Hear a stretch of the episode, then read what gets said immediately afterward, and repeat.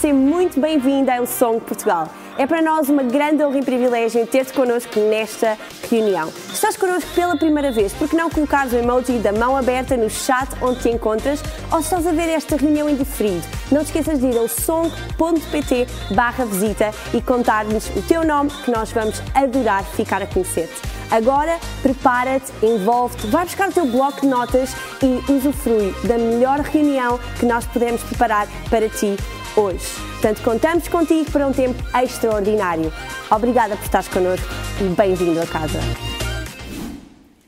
Eu queria compartilhar com vocês nesta manhã um texto das Escrituras no livro do profeta Jeremias, no capítulo 18, versículo 1 a 6.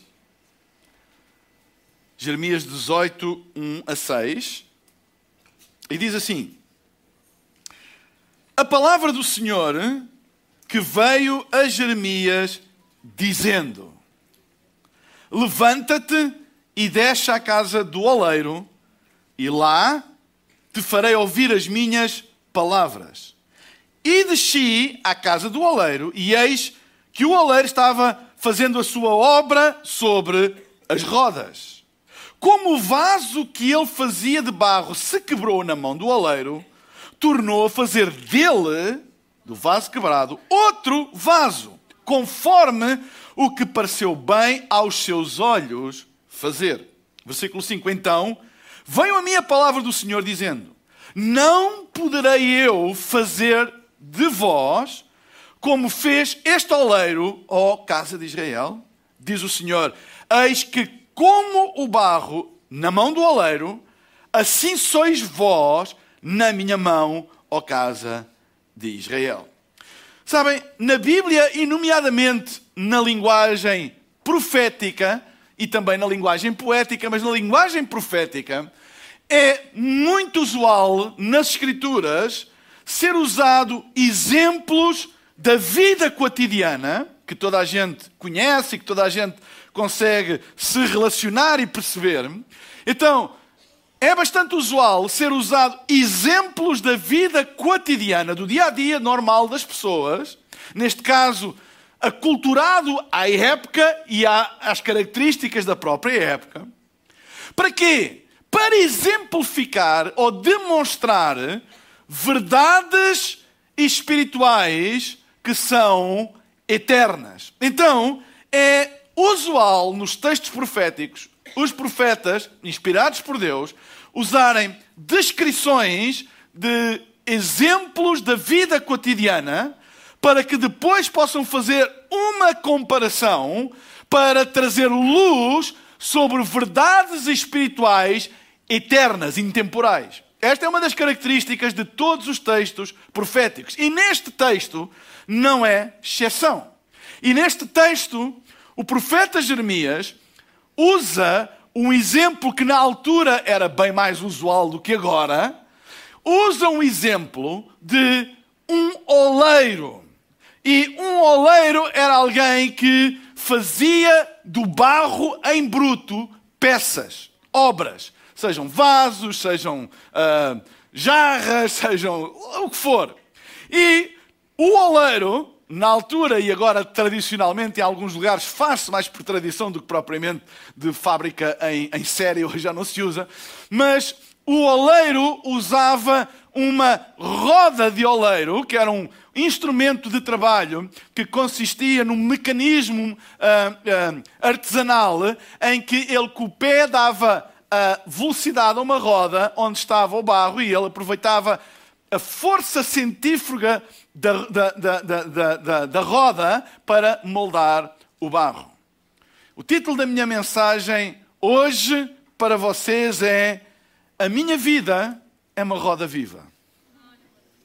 A minha vida é uma roda viva. Eu não sei se já alguma vez tu chegaste ao fim do dia e disseste assim: Eu não paro eu não paro, a minha vida é uma roda viva, ora é isto, é aquilo. Depois no outro dia já está, a gente chega cá, mas eu já tenho que amanhã isto e aquilo e outro. E, é? e, e, e a gente chega e, e, parece que a nossa vida não tem descanso. É, é, é como uma roda viva. E, e, por ser, e não é por acaso que é usada esta expressão roda viva, porque é alguma coisa que parece que tem vida em si mesmo, que está sempre em spin, está sempre a rodar e sempre a rodar.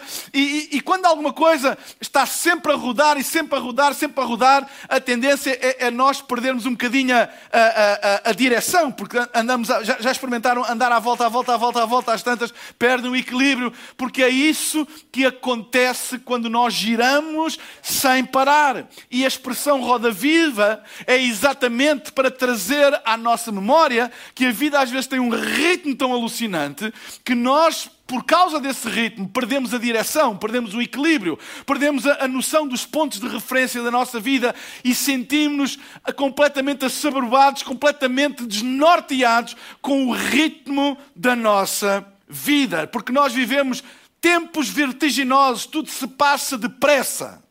Tudo é rápido, tudo é depressa, tudo, tudo é no instante, as coisas mudam no instante, a tecnologia muda no instante. Ah, ah, eu ouvi alguém dizer que hoje, nos no, no nossos ah, smartphones, nós temos mais tecnologia do que na Apollo 13, que foi à Lua, nós temos mais tecnologia na nossa. E está sempre a evoluir, sempre a evoluir, sempre a evoluir. E aquilo que hoje é, é, é, é state of the art, é, é, é, é último grito, amanhã já não é, já há outra coisa qualquer. E o ritmo cada vez é maior. Nós aprendemos a fazer coisas extraordinárias que eram impensáveis.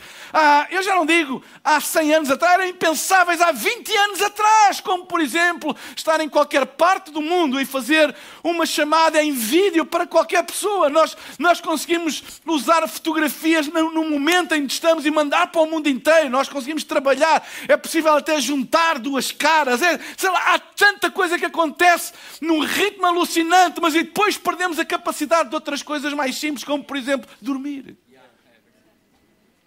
Somos capazes de fazer tanta coisa, tanta coisa, e um ritmo alucinante que às vezes aquelas mais básicas, mas que são eventualmente as mais fundamentais para a nossa vida e equilíbrio, nós perdemos essa capacidade, perdemos o equilíbrio, perdemos a capacidade de dormir descansados, perdemos o nosso equilíbrio mental, ficamos, temos tantos e tantos recursos, mas aqueles mais simples acabamos por perder, porque a nossa vida é uma roda viva. Sabem? Nesta vida que gira a uma velocidade alucinante, nós temos que aprender a apreciar as coisas mais simples da vida.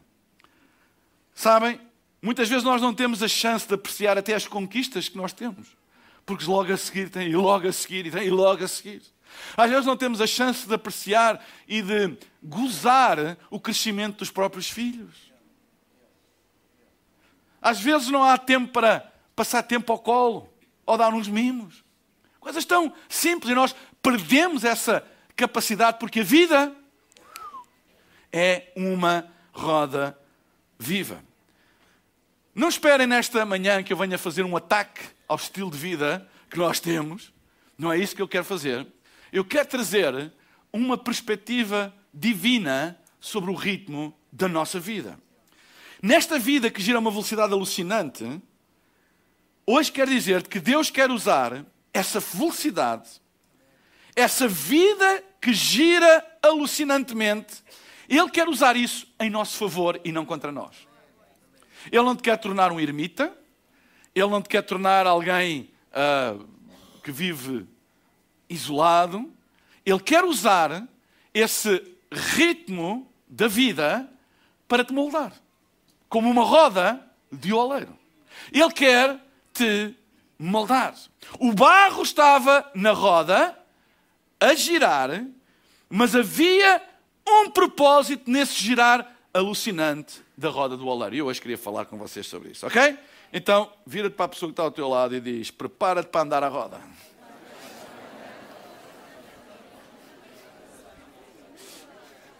Este exemplo que o profeta Isaías traz é um exemplo de uma roda que gira a uma velocidade.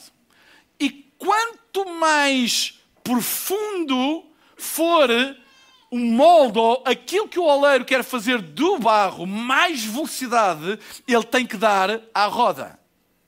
Ora, para que a capacidade de moldar o barro seja maior, a velocidade imprimida na roda tem que aumentar proporcionalmente. Se a roda estiver parada, não há capacidade de moldar. Então, o oleiro usa a velocidade da roda a seu próprio favor, para que possa moldar mais rapidamente e mais, de uma maneira mais perfeita a peça que ele quer realizar.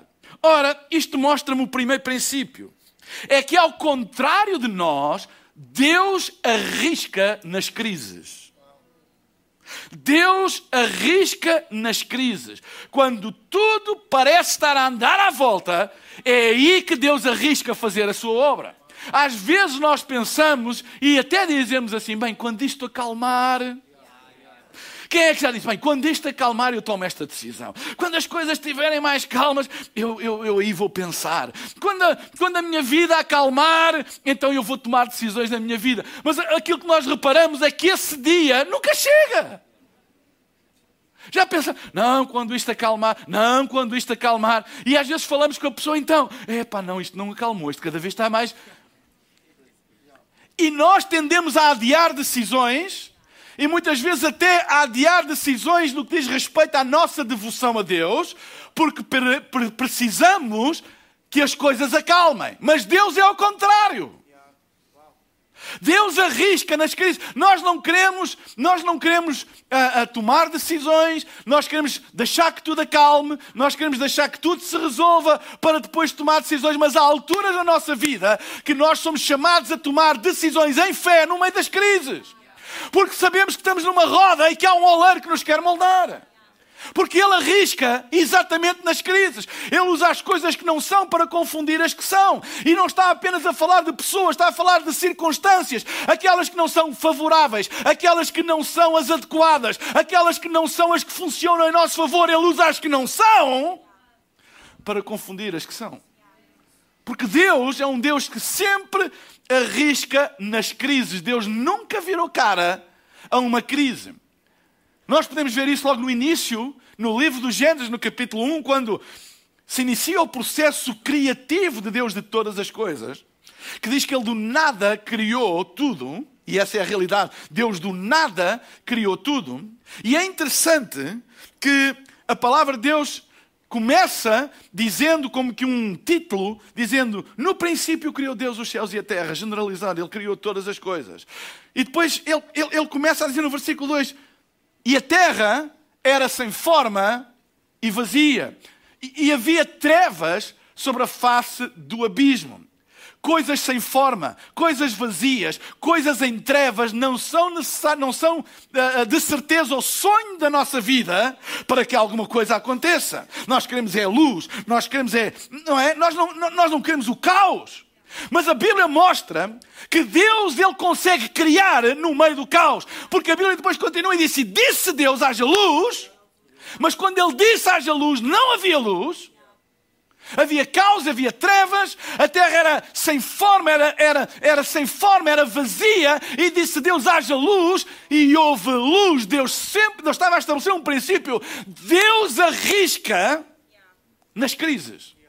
Deus não se, não se detém perante as trevas. Deus não se detém perante o vazio. Deus não se detém perante o caos. Deus não se detém perante a desordem. Deus não se detém perante o caos da tua vida, as trevas da tua vida, a desordem da tua vida. Deus não se detém e Ele quer fazer uma obra na tua vida porque Deus arrisca nas crises. Uma crise é uma oportunidade para Deus nos moldar-se. Sabem, na roda do oleiro, o barro não controla nada. O barro não diz assim para o oleiro: é pá, mais devagar. Estás aí muito depressa. Eu assim não aguento. O barro não controla nada. Não controla a velocidade da roda. Muitas vezes nós pensamos, e às vezes até dizemos: ai, quando isto abrandar, Ai, quando a minha vida tiver mais condições, como se nós controlássemos isso. Nós não controlamos nada. Nós não controlamos nem nessas alturas, nem noutras alturas. E às vezes, quando nós dizemos, quando isto abrandar, às vezes é quando a vida acelera mais. Ela acelera mais.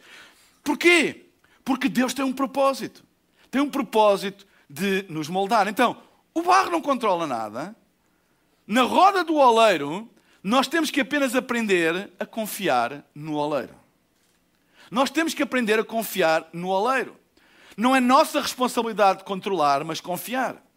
Nós podemos estar confusos com tanta volta, nós podemos estar enjoados, nós podemos sentir-nos sem rumo, que é assim que a gente se sente quando começa a andar à volta, sem direção, eh, não há direção. Sabem? Na roda do oleiro, o barro não tem direção. O barro tem um propósito que está na mente e no coração do oleiro. Ele sabe o que é que vai fazer. E quando fizer, ele vai usar essa peça para um propósito. Mas quando está na roda, não há propósito nenhum. O, o, o barro. Mas, o, mas, mas, a minha vida é isto? A minha vida é isto, Deus? Mas a minha vida é isto? Oh Deus, quando é que tu te lembras de mim? A minha vida é isto? Foi para isto que tu me criaste? Ei! Há um propósito quando nós não vemos o propósito. E o propósito é moldar-nos para o propósito. Porque, sabem, nós nascemos com um propósito. Todos nós já ouvimos isto. Nós nascemos com um propósito. Mas não estamos moldados para ele. Então ele vai usar a nossa vida e vai nos moldando para esse propósito. E às vezes a vida acelera e nós temos que pensar: se a vida está a acelerar, é porque o oleiro vai moldar. Ele vai moldar, Ele está a fazer alguma coisa. Eu não sei o que é, eu não vejo o que é, o que eu vejo é tudo andar à roda. Eu não tenho noção de quando é que ele vai acabar. Eu não sei, mas eu sei que se a minha vida está a andar à roda e ele é o oleiro, ele não mente, ele não me abandona, ele disse: não me abandonava. Eu não estou a perceber o que é que está a passar, eu, eu, eu, não consigo encontrar um ponto de direção, mas ele diz que não me abandonava, que não me deixava e que ele é o oleiro e eu sou o barro, então eu vou confiar que eu posso dar as voltas todas, todas, todas, todas, eu não vou cair, porque ele está-me a moldar. Eu sei que ele está no controle. Não parece, porque para nós, para o barro, é uma loucura, mas o barro tem que confiar no oleiro porque ele sabe o que está a fazer. Como é que nós respondemos na roda do oleiro? É a nossa resposta que vai determinar o resultado. Se eu saltar fora da roda, eu vou perder o molde que Deus quer fazer da minha vida. Posso andar até, ai, uh, ai, já não me sinto tão enjoado, ai, até me sinto mais descansado. Mas perdeste o propósito. És um pedaço de barro inacabado. Não saltes da roda. Aguenta firme. É por isso que o apóstolo Paulo ensina tantas vezes para nós ficarmos firmes no dia da tribulação, no dia da dificuldade, porque é a roda que está a andar, mas fica firme, porque o oleiro está a moldar-nos. Amém? Então, é importante nós entendermos que Deus nos molda nas crises, Deus arrisca nas crises. A segunda coisa que eu vejo neste texto é que Deus ama usar coisas partidas para fazer coisas novas. É interessante que no versículo 4 diz: Como o vaso que ele fazia se quebrou na mão do oleiro, tornou a fazer dele outro vaso, conforme o que pareceu bem aos seus olhos. Eu queria chamar a atenção de várias coisas nesta, neste pedaço de texto. Como o vaso que ele fazia se quebrou na sua mão, o vaso não se quebrou porque estava longe ou porque caiu. O vaso quebrou-se na sua mão. Ele estava a fazer e o vaso quebrou-se na sua mão. Ou seja, não foi o barro que decidiu, bem, agora vamos embora, e caiu e partiu-se, e o oleiro, ah, coitado, anda lá outra vez. Não, não, não, não. O que está a dizer é que no processo a Bíblia não explica e não é o objetivo explicar. Diz que simplesmente o vaso que ele estava a fazer partiu-se. E diz que, como o vaso se partiu na sua mão, como o vaso estava partido na sua mão, ele tornou a fazer dele outro vaso, conforme o que pareceu bem aos seus olhos. Deus usa vasos partidos. Deus cria dos cacos na sua mão coisas novas. Agora atenção. O melhor lugar para a gente se quebrantar, deixa-me dizer assim, o único lugar seguro para nós nos quebrantarmos é nas mãos do oleiro. É nas mãos do oleiro. É nas, nas, nas mãos de Deus. Nós nos quebrantarmos nas mãos de Deus. A Bíblia diz no Novo Testamento, está-nos duas opções. Ou nós caímos sobre a pedra, ou a pedra cai sobre nós. Nós vamos nos quebrantar mais cedo ou mais tarde. Mas é bom que nós nos quebrantemos nas suas mãos. Por isso, deixa-me dizer-te: não é opção. Quando tu sentes e sabes que estás a ser quebrantado, desiludido, angustiado, uh, abusado, sei lá, tanta coisa que nos quebra, garante-te que há uma coisa que tu nunca fazes, que é te afastares da mão de Deus. Porque podes estar todo partido, mas se estiveres nas mãos de Deus, estás em segurança. A vida nem sempre é justa, meus amigos. A vida nem sempre joga a nosso favor. A vida não é um mar de rosas e a vida, o cosmos, não se juntou para facilitar a tua vida. Esquece. Vai haver alturas que é exatamente o contrário que parece que acontece. E que a gente fica tão desiludidos, tão, tão partidos, tão Sabe qual é a pior coisa? É dizer assim: eu não quero mais nada com Deus. Aí não há hipótese de restauração. Mas se tu ficares nas mãos de Deus e dizer: Deus, eu não sei porque é que parti todo.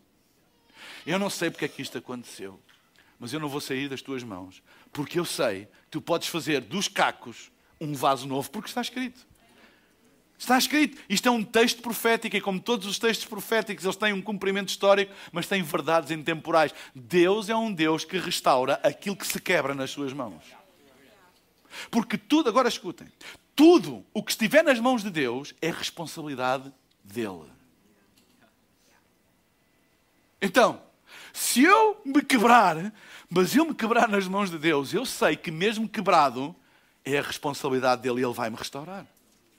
O problema é quando o quebrantamento nos afasta de Deus e nos tornamos amargurados, críticos, cínicos, incrédulos, quando o quebrantamento nos leva ao afastamento, isso leva realmente ao nosso fim.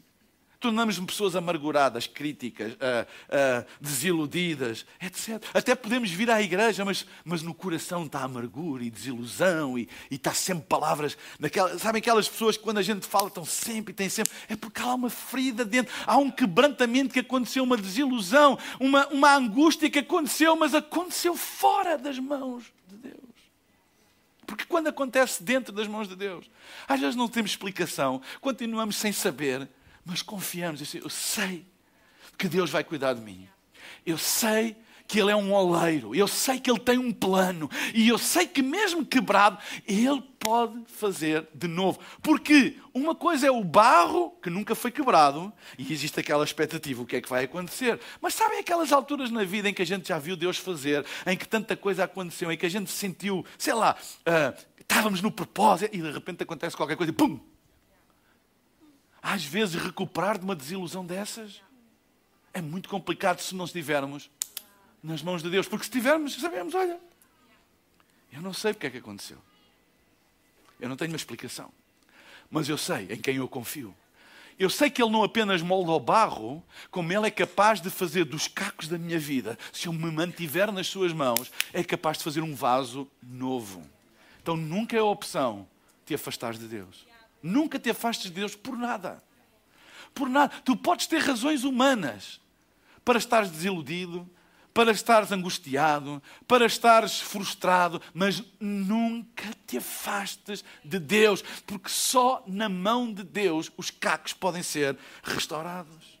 Se a vida te tem tratado mal, se fostes vítima de um pai alcoólico, se fostes uh, vítima de alguém que abusou de ti, que estragou a tua infância, de um marido violento que marcou a tua vida, de uma deficiência que aos olhos da sociedade te coloca em desvantagem, de abusos. Se for, Ei, não te afastes de Deus.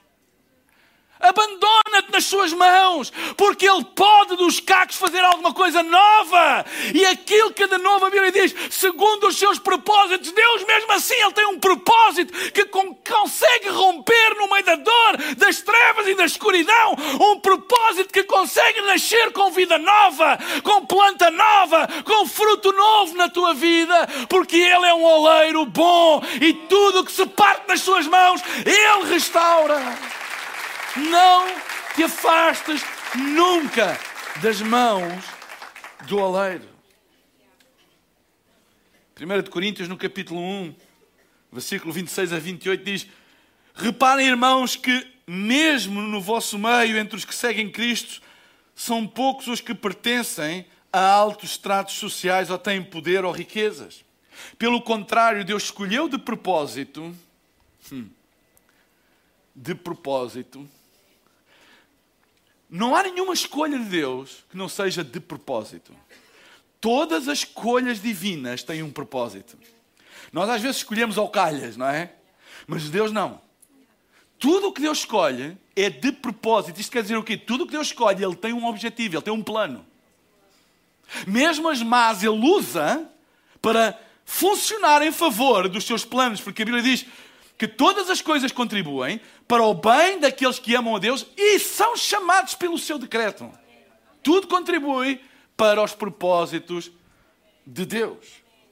Então ele escolheu de propósito as coisas que a sociedade considera absurdas para envergonhar aqueles que pensam ser sábios. E ele escolheu as pessoas fracas para envergonhar as que têm poder. Deus escolhe, ou escolheu coisas que no mundo são insignificantes, que não valem nada como cacos e usou-os para aniquilar o que o mundo considera importante, para que ninguém se orgulhe, seja do que for, na presença de Deus. Deus vai fazer tudo para matar o orgulho e para que tu possas ser um vaso nas mãos dele. Quebrantamento quebra o nosso orgulho. Chegar a um ponto em que a gente diz: não é por minha causa, eu não sou melhor do que ninguém. Eu não sou o campeão. Eu estou cansado dos campeões da fé, daqueles que têm fé para tu e faça. Ei, ninguém é melhor do que ninguém. Todos nós somos humanos, todos nós falhamos. E se nós perdermos a nossa humildade nas mãos do oleiro, nós vamos ficar em cacos. O problema do orgulho é que os cacos é fora da mão do oleiro. Mas a humildade é que os cacos é nas mãos do oleiro. Nunca te afastes das mãos do oleiro. Nunca fujas da roda viva de Deus. Se estás com a vida a andar à roda, é porque Deus te escolheu. Na perspectiva do barro, estar na roda parece que tudo está a correr mal e questiona a decisão do oleiro. Eu ando aqui, eu ando aqui, nem nunca mais e nunca mais, eu ando aqui. Mas lembra-te que só estás na roda porque o oleiro te escolheu. Porque ele está a fazer uma obra. É por isso que estás na roda. Então estar na roda é sinal de escolha, não é sinal de abandono. É um sinal de escolha. Deus escolheu-me. E quanto mais a roda gira, maior vai ser a obra. Há pessoas que perguntam, porque pensam que os pastores têm pozinhos de perlim-pim-pim para adivinhar o futuro. Pastor, qual é a direção de Deus para a minha vida? Bem, eu não sei, mas posso dar uma dica. E a dica é a seguinte: Quanto maior for a velocidade da roda, maior vai ser o teu futuro.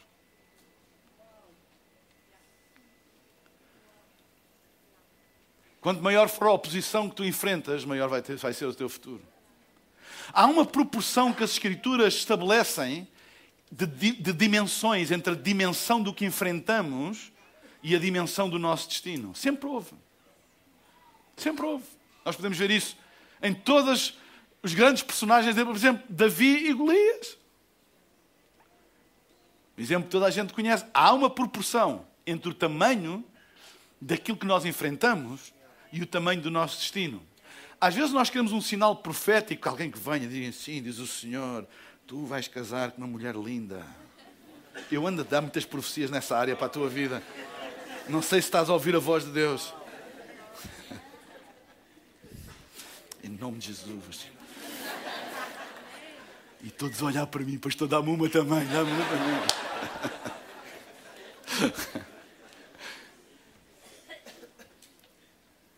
Qual é o meu futuro? Qual é o vislumbre do meu futuro? Olha, o tamanho das tuas lutas, o tamanho dos teus inimigos, o tamanho daquilo que tu enfrentas, é o maior vislumbre que tu podes ter da dimensão do teu destino. Quando a gente passa, quando a gente passa num, por exemplo, num edifício, e a gente vê guarda com metralhadoras e aqueles, aqueles capacetes ou aqueles gorros que só se vê né, tipo ninjas. E todos ali, a gente vê aquelas carrinhas blindadas.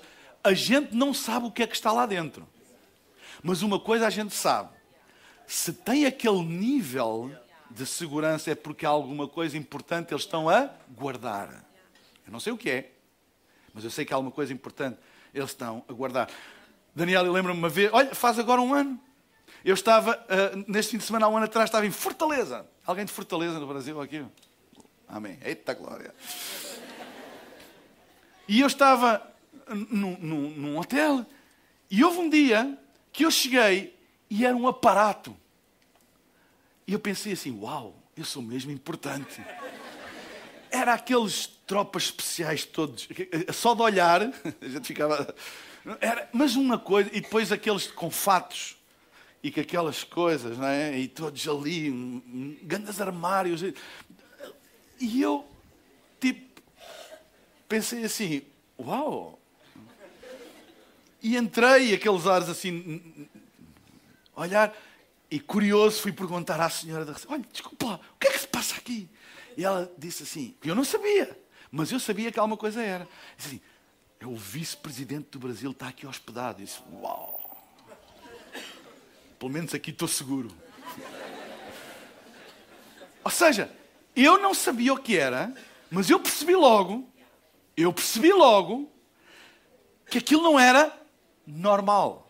A quantidade e a, e a, e a como é que eu ia dizer, o grau de, de, de, de, manifestação de força era tão grande e o objetivo, sabem qual é? É intimidar para desmotivar qualquer tentativa. Não é? Então, é muito usado a intimidação da força, do aspecto, da presença, porque evita só por si o confronto. Ninguém vai meter que é só um maluco mesmo, mesmo assim tem que ser daqueles malucos, mesmo de longo termo. Uh, ninguém vai fazer, porque olha para aquilo, aquilo é, é desproporcional. É intimidatório. E sabem, na nossa vida é a mesma coisa. Às vezes a gente vê e olha e o objetivo é intimidar a nossa vida para a gente não atingir aquilo que Deus tem para nós. É o maior vislumbre do nosso futuro. E para terminar, eu vou pedir à banda para subir. Na roda do oleiro, aprendemos a importância da consistência. Escutem. Se a tua vida está a andar à roda, se o barro andar à roda, e não houver toque, não acontece nada. Certo? Não é por andar à roda que o barro é moldado. Tem que haver o toque. E quando o oleiro coloca o dedo e toca, a força centrífuga da rotação vai provocar o molde. Mas tem que haver o toque. Deixem-me dizer-vos uma coisa. Nós podemos ter música.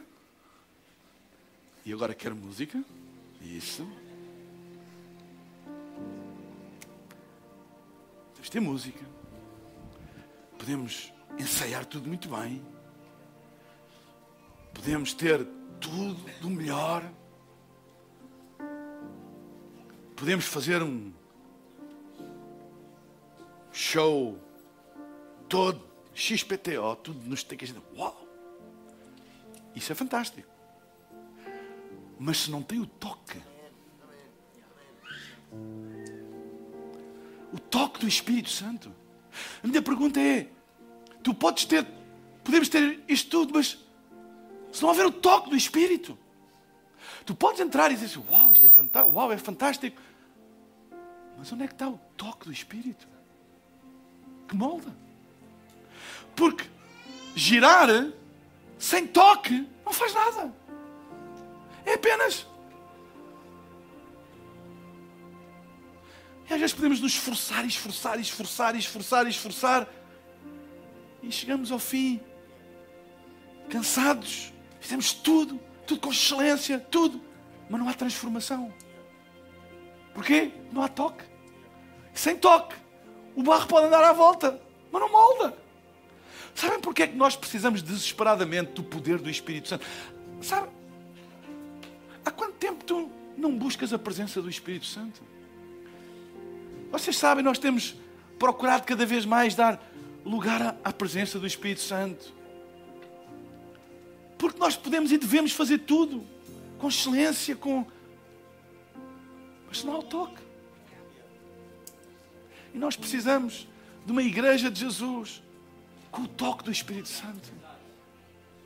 Em que a gente tente. Sabem? As pessoas não se vão impressionar se tu tens um piano XPTO ou um LED wall não sei o quê. Claro que isso pode criar uma boa impressão. Ou se a música é não sei o quê. Isso tudo é fantástico.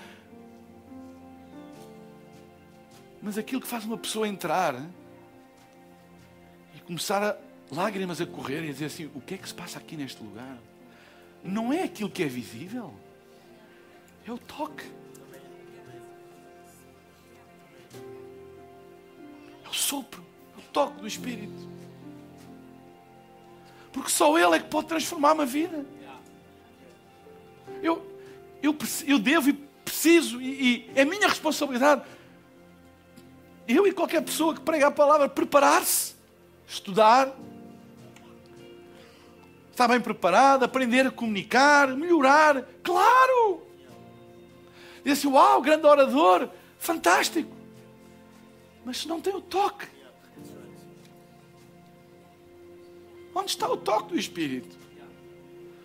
Onde está aquela impressão digital que o oleiro deixa no barro e que a gente diz assim: olha, talvez não seja a melhor peça de barro, mas há um toque do Espírito lá.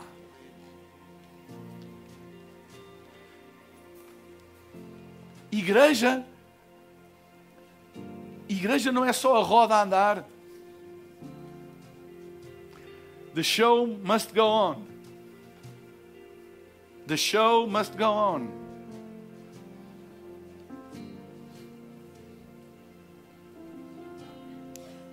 Se não houver o toque, não há molde. Nós precisamos desesperadamente do toque do Espírito na nossa vida. Talvez haja pessoas aqui que há muito tempo não têm uma experiência com o Espírito Santo. Há muitos nunca falaram. Eu não estou a trazer a culpa, atenção, por amor de Deus. Nós estamos cá na jornada todos juntos, mas foi a última vez que tu buscaste o batismo do Espírito Santo? Se é que alguma vez o buscaste? Ou foi a última vez que, havendo feito tudo, colocarmos de joelhos e dizer assim: Deus, mas se tu não apareceres, nós podemos ter aqui um grande espetáculo, uma coisa muito bonita, mas se tu não apareceres, não há vidas transformadas. Não há pessoas que estavam longe e que chegam perto. Não há gente que não acreditava e, e começa a acreditar. Não há coisas que acontecem de repente, porque os de repente divinos só acontecem com o toque do Espírito. Se o barro estiver a andar, a andar, a andar, a andar, a andar, a andar, a andar, e não houver toque, é inglório. Não há molde. Nós precisamos do toque do Espírito Santo. Mas agora deixem-me dizer uma coisa também. E aqui o poder da consistência. Se houver toque e não houver roda, não há molde também. Há apenas uma marca. Se eu tocar o barro e o barro não tiver a girar, consistentemente, eu posso identificar um toque no barro, mas não há um molde. E hoje em dia há gente tocada por Deus, mas não moldada por Deus. Porque perderam a consistência. A consistência de deixar que um toque se transforme numa capacidade de moldar. Vocês estão a entender o que eu estou a dizer?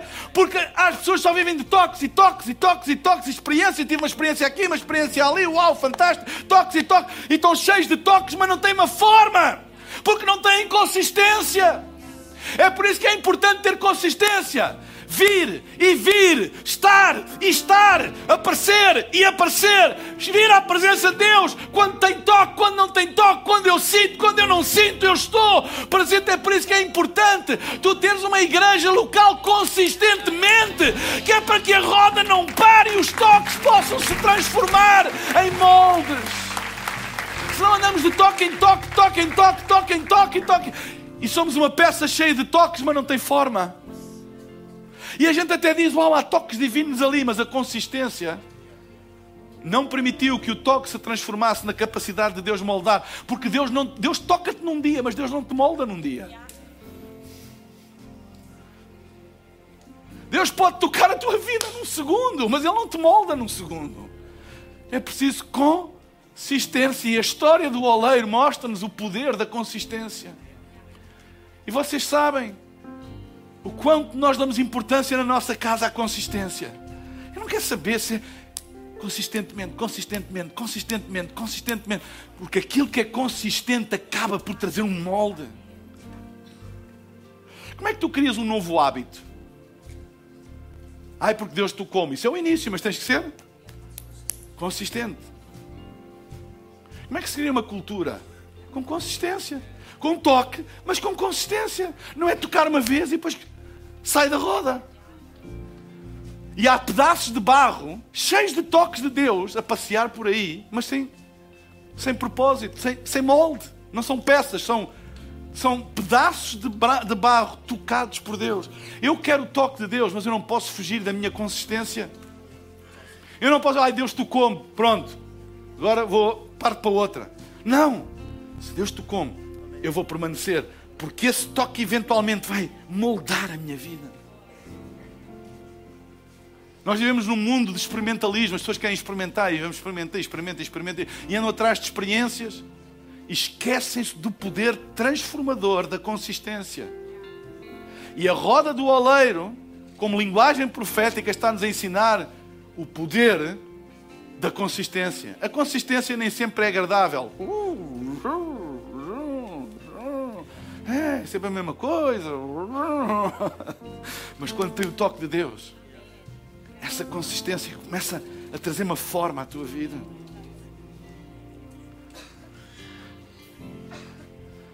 Às vezes as pessoas perguntam: olha, qual é o segredo de ministério bem sucedido? Ou qual é o segredo de uma igreja crescer? Ou qual é... E pensam sempre numa coisa: bem, deve ter ali um coelho da cartola, é, sabem por causa disso.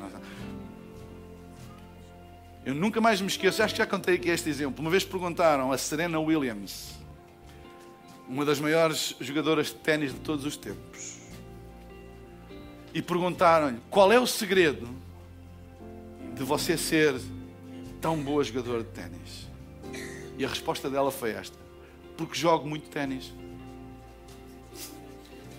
Estou sempre a jogar. Consistência.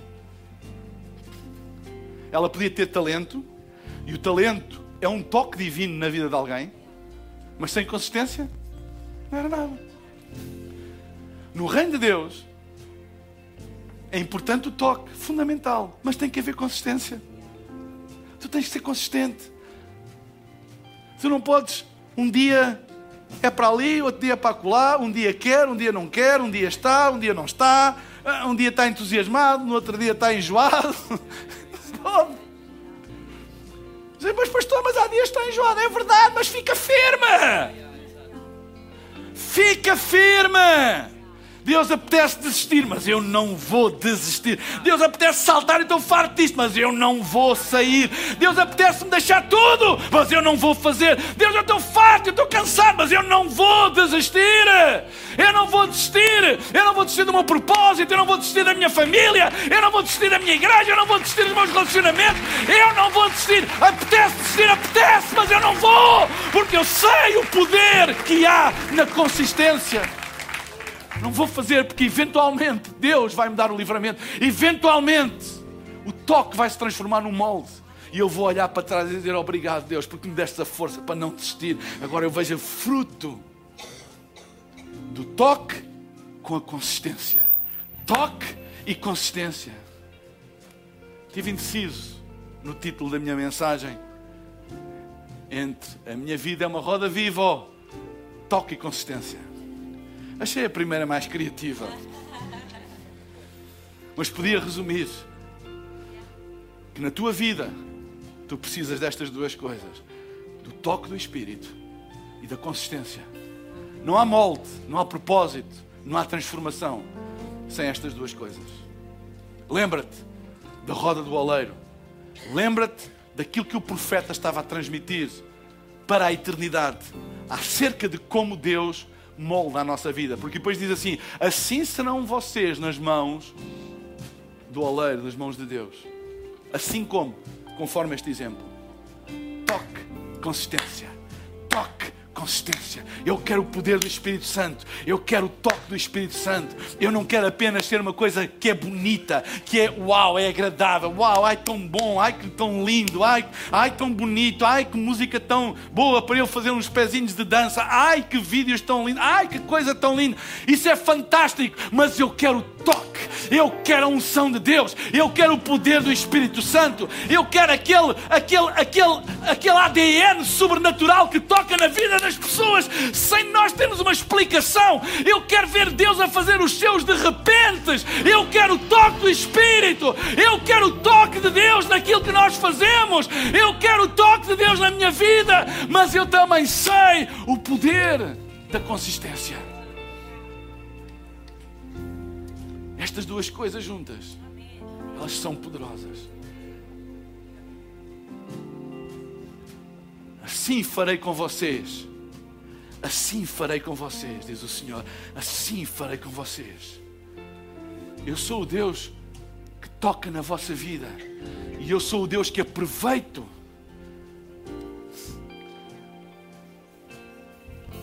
A roda vida, viva da vida e a vossa persistência para vos moldar. Valor da persistência e da consistência. Vamos ficar de pé na presença de Deus.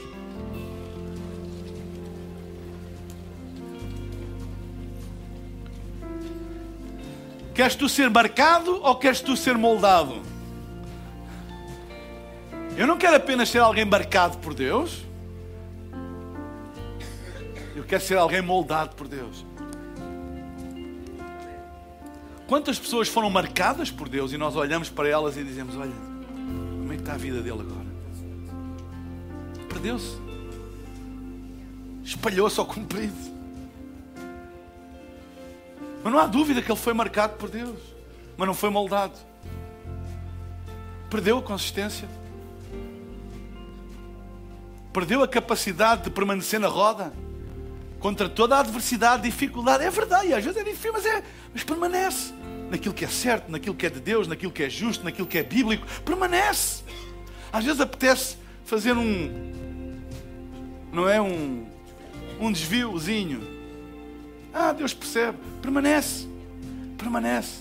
E o toque de Deus eventualmente vai trazer molde e vai haver uma altura que nós vamos olhar para trás e dizer assim: Obrigado, Deus, porque tu me ajudaste a permanecer firme. Obrigado, Deus, porque eu não desisti. Obrigado, Deus, porque eu não virei costas. Obrigado, Deus, porque eu não abdiquei dos teus propósitos e tu moldaste a minha vida. Eu vou pedir para todos fecharmos os nossos olhos agora. Para que possamos meditar naquilo que ouvimos.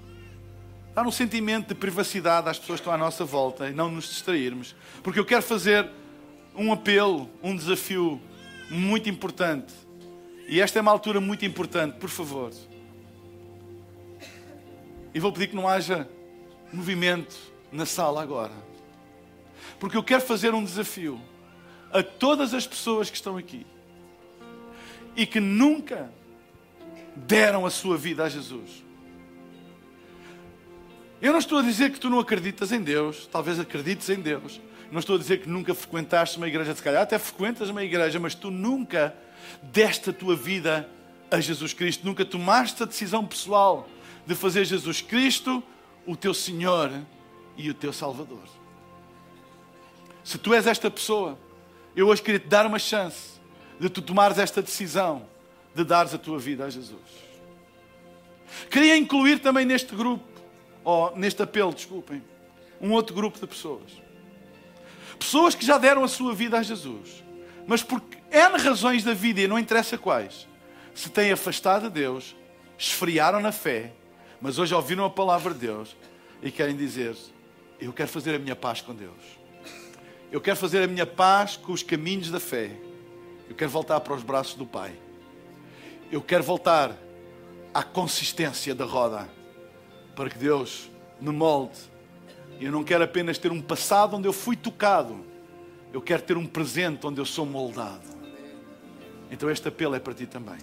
Eu vou pedir daqui a pouco, quando eu disser, a todas estas pessoas, quer num grupo, quer noutro, que façam uma coisa muito simples, enquanto todos temos os nossos olhos fechados. Quando eu disser, eu vou pedir para levantarem um dos braços, fazer um sinal, para eu ver.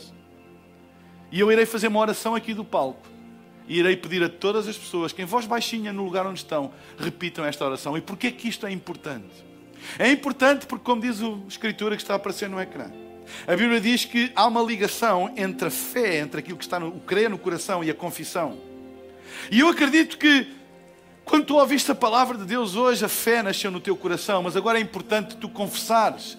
E a oração que tu vais fazer comigo e fazer comigo apenas para eu te ajudar, é uma maneira de nós confessarmos. Levantar o braço é uma confissão, é um sinal físico, é um sinal exterior de que nós queremos Jesus Cristo na nossa vida, que Ele seja o nosso Senhor e Salvador, ou simplesmente fazer a nossa reconciliação com Deus, a nossa volta para os caminhos da fé.